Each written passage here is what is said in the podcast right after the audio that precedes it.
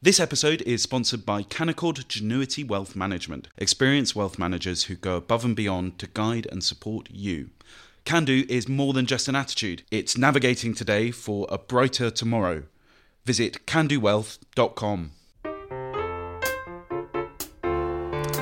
Hello and welcome to Coffee House Shots, the Spectator's daily politics podcast. I'm Isabel Hardman and I'm joined by James Heale and John Curtice.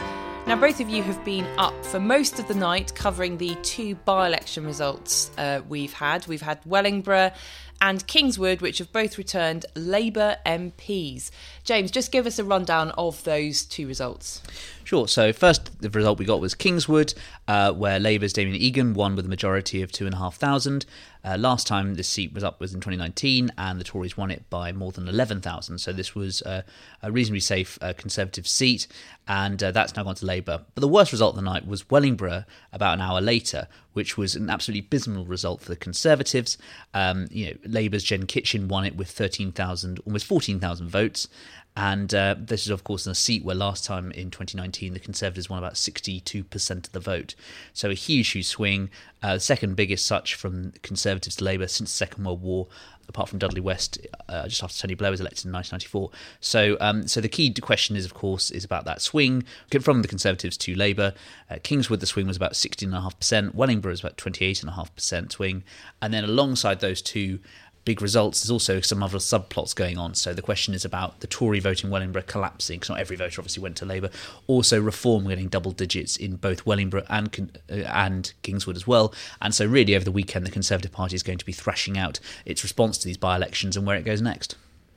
John Curtice, the initial response from party chair Richard Holden has been that these are typical midterm by elections where the electorate knows that the government's not going to change, so it wants to give them a bit of a kicking. Uh, does that hold? Does, does, is there actually something in these results that tells us where we're going to be heading for the general election? Well, number one, could I just gently point out that we're no longer in the midterm of this parliament? We are now towards the fag end of this parliament. And if you take the kind of view that Mr. Holden has done, you would also go on to say that by this stage, the government should be demonstrating signs of recovery, uh, both in the opinion polls and in the by elections. And at present, both are still lacking. Uh, that's point one. Point two, sure.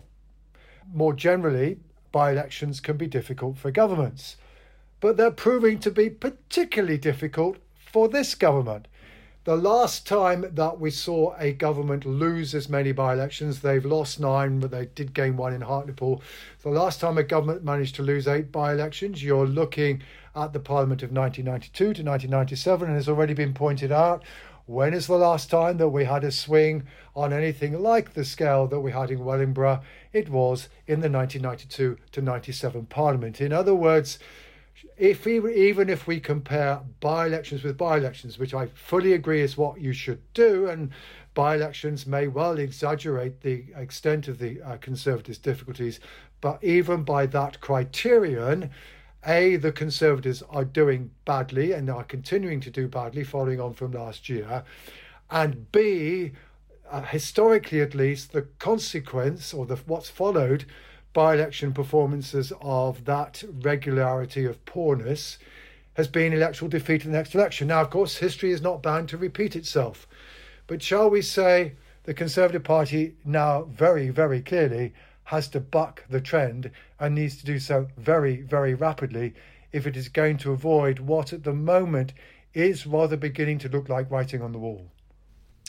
James, let's talk about reform in Wellingborough the Conservatives and Labour have tried to play down the performance, but naturally, Richard Tice, the party's leader, has, has been saying that this shows, this result shows that reform is a serious threat to the Conservatives.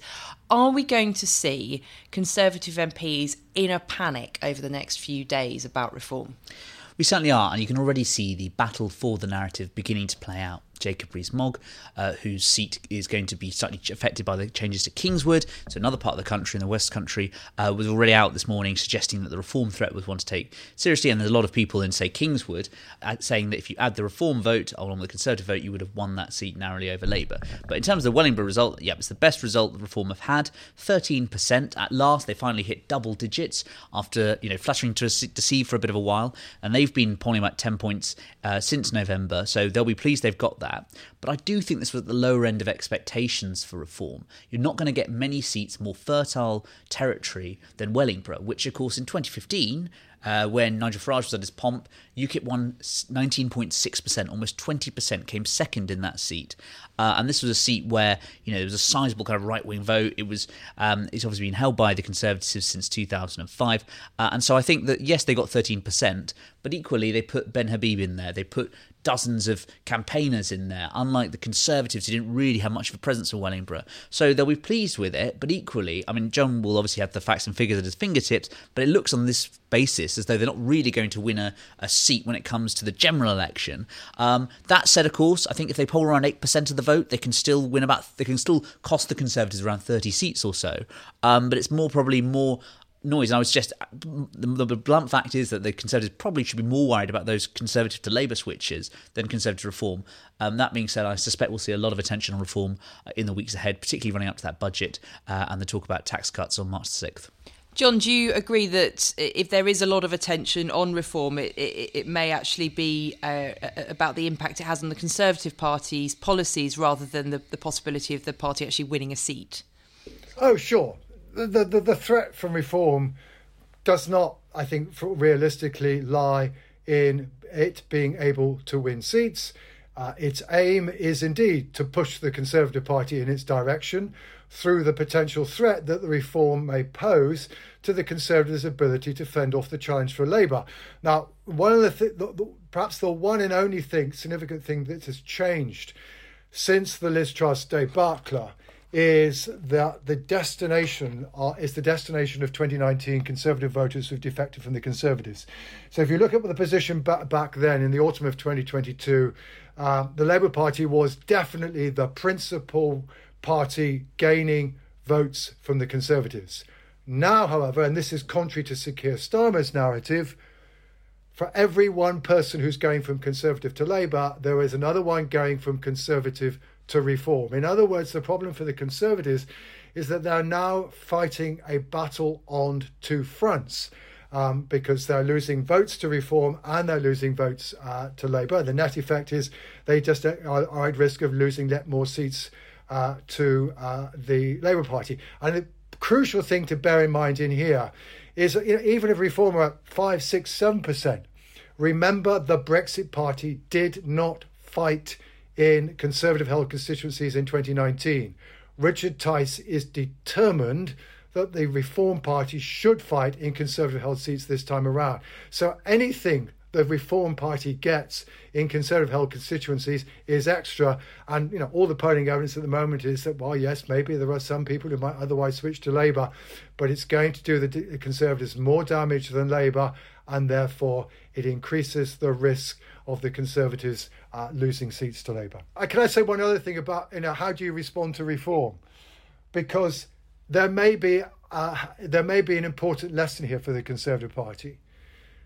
Reform, the the takeoff reform, all not doesn't quite correspond, but it's very closely corresponds with the decision of the government to focus on the issue of immigration. And I have to say to you that hitherto if you start doing the kind of analysis that I think you have to do to understand why the Conservative Party are where they are, which is what is the relationship between people's evaluations of a policy area and they're probably defecting from the Conservatives. Until last December, there was no relationship between how unhappy people were about immigration and whether they were actually defecting from the Conservatives. It was almost as though it was a bite your lip issue. Yep, there were lots of Conservative voters who were unhappy about immigration, but on its own, that wasn't going to tip them away for the Conservative Party. But in December, there were beginning to be signs in the polls that that was no longer the case. And lo and behold, reforms start doing better. In other words, by focusing on a policy issue, which is very difficult to resolve, and on which so far many uh, uh, people, you know, who voted Conservative in 2019 think the Conservative Party has failed. It may well be that actually the Conservative Party has helped reform and created a problem for itself, and that the answer to reform isn't necessarily to highlight the agenda that reform itself is trying to highlight, because that potentially gives the oxygen of publicity to reform rather than necessarily squashing it. It may well be that dealing with reform re- needs to re- re- requires rather more nuanced and subtle thinking by the Conservative Party than perhaps some of those on the right of the Conservative Party are minded to engage in. James, just finally, it, it's been quite a week for both Labour and the Conservatives. Neither have had a particularly enjoyable experience. Who's had the better week? it's probably more about the least worst week, isn't it? And uh, you know, like with the polls, you know, uh, who is the least uh, worst party for voters? Uh, probably, on the whole, I'd say that. I mean, it's probably a score draw. I'm going to go for football analogy clearly, obviously, I think the most damaging thing for Rishi Sunak is the news about the recession. In that, that kind of is shoots the main fox, as John has been talking about. There, immigration is probably not being as successful for the Conservatives they'd like it to be. I'd say that you know, Labour obviously had the 28 billion in green, um, 28 billion row, and then the Rochdale row. But I think clearly questions around that and the narrative has kind of obviously been forgotten now as long as Keir Starmer keeps winning these impressive results like he has done, those questions about his leadership and debates, etc., are going to be put to bed. It's a bit like before 2010 when the Conservatives were cheered every time David Cameron went ahead of the polls, uh, but then as soon as he sort of looked like he was slipping, then they were on him. So I think that as long as he maintains quite an, an imperious margin in the polls, he will be fine.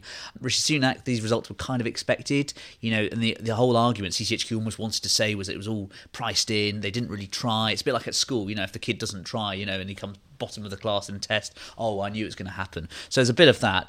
Maybe probably on the whole, I'd give it discussing it over. Probably slightly, it's been a worse week for Rishi Sunak, but uh, neither have had the best weeks. Although Labour ends on a triumphant high. Thank you, James. Thank you, John, and thank you for listening.